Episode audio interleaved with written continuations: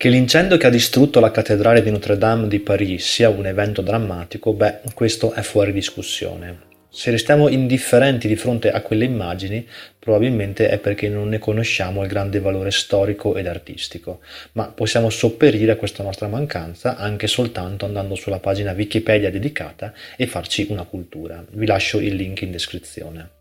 Tutti sappiamo che nella serata del 15 aprile un immenso rogo, le cui cause sono ancora in via di accertamento, ha distrutto la guglia ottocentesca e il tetto. Fortunatamente la struttura portante è rimasta intatta, ma i danni però sono molto più ampi, perché il fumo e le fiamme hanno rovinato anche gran parte degli interni. Ovviamente, a fronte del grande risalto mediatico che l'evento ha avuto, la massa si è immediatamente scatenata.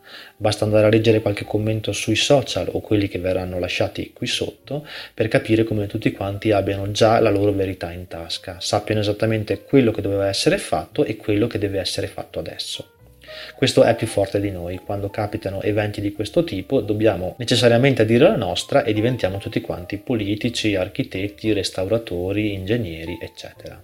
Naturalmente anche le teorie del complotto sono già spuntate qui e là come funghi, basate soltanto su congetture ovviamente, visto che sono passati 3 o 4 giorni dall'evento e ancora non si sa nulla. Ma in rete sono già spuntati articoli e video che danno per certe alcune fantasiose congetture. Giusto per gradire, eccone alcune.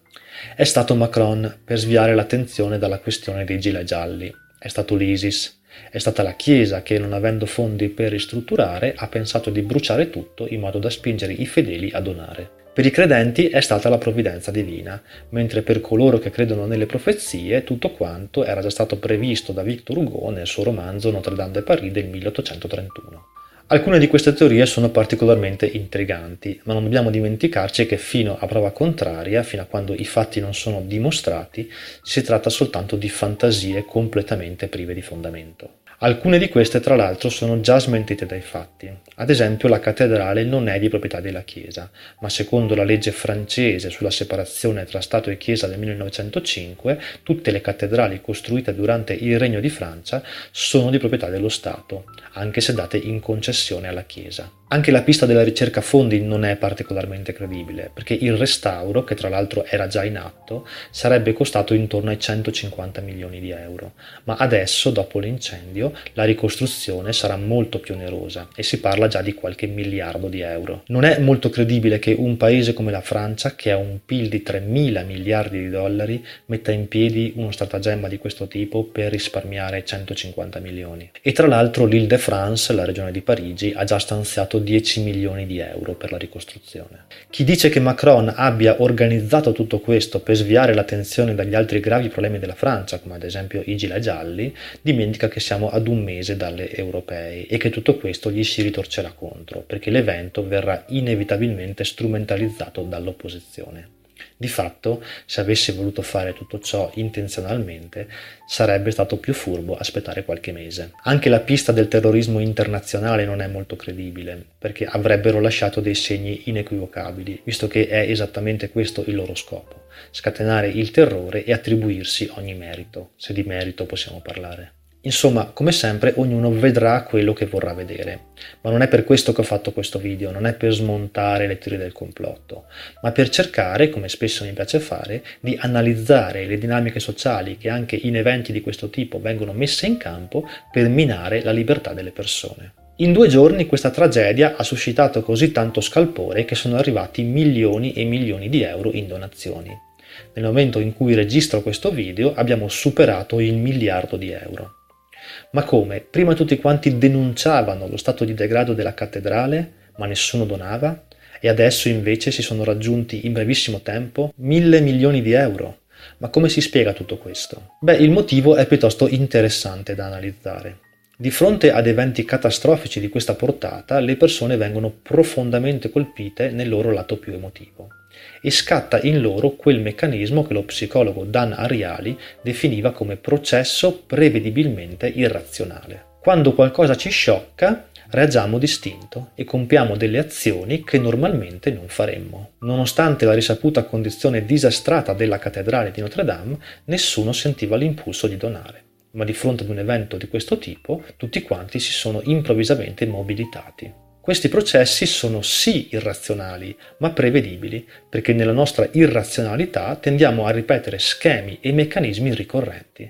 E qui arriviamo al cuore della questione. L'irrazionalità colpisce il singolo, cioè i donatori privati, ma questo effetto non spiega l'arrivo di milioni e milioni di euro da parte di grandi società e multinazionali. Loro non sono soggetti a questo condizionamento psicologico. Ma allora perché non donare prima se avevano così a cuore la cattedrale? Beh, ma perché ora l'attenzione di tutto il mondo è rivolta verso la Chiesa in fiamme. E quindi quale migliore occasione per far parlare di sé e dare un colpo di straccio alla propria immagine? D'altronde, per le persone comuni, una donazione di milioni di euro può sembrare enorme, ma per alcune società è in realtà una vera e propria sciocchezza. Prendiamo ad esempio la società, la multinazionale del petrolio Total, che ha donato 100 milioni di euro. Una cifra molto elevata? Certo, ma molto poco rispetto al loro utile netto annuo, che si aggira intorno ai 12 miliardi di dollari. In rapporto è come se un comune cittadino che guadagnasse 1200 euro al mese donasse 10 euro. Ma d'altronde, siccome si parla di milioni di euro, allora noi restiamo impressionati. E impressionarci è esattamente il loro scopo. Questa infatti non è altro che pubblicità a buon mercato. Milioni e milioni di persone al mondo che parlano improvvisamente del tuo marchio, grazie ad una donazione che sembra generosa, ma che in realtà è molto bassa rispetto alle tue possibilità e contemporaneamente una bella rispolverata della propria immagine. A quei livelli infatti i soldi non si fanno facendo il 3x2 al supermercato, ma attraverso posizionamento e immagine. E naturalmente tra qualche anno, a lavori compiuti, vi saranno celebrazioni e ringraziamenti che avranno di nuovo un enorme eco a livello mediatico in tutto il mondo.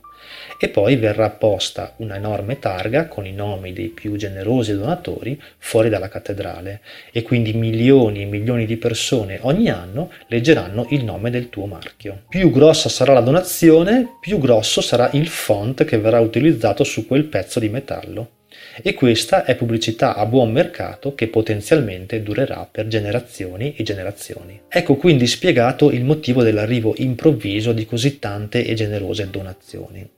Ma in questa vicenda quello che invece dovrebbe preoccuparci è il fatto che noi, come al solito, non ci accorgiamo di nulla, perché stiamo guardando da tutt'altra parte. Le grandi compagnie sanno che la nostra prevedibile irrazionalità non solo ci fa dire che è generoso questo marchio che dona tutti questi soldi, ma ci sta anche tenendo tutti quanti incollati alle tastiere a scannarci l'un l'altro a suon di commenti. Che guardiamo i talk show, che leggiamo i giornali e guardiamo i telegiornali, che ne parliamo al bar e che siamo tutti quanti distratti a cercare di convincere perfetti sconosciuti che su questa questione noi abbiamo ragione ma intanto approfittano di questa nostra grande distrazione per piazzare una mossa estremamente efficace. Consolidano il loro marchio e la loro immagine e continuano a fondare quelle basi sulle quali si arricchiscono grazie alla stupidità e l'ignoranza della massa. Ancora una volta crediamo di aver capito tutto, di avere la verità in tasca e ci prodighiamo per apparire sapienti ed acculturati,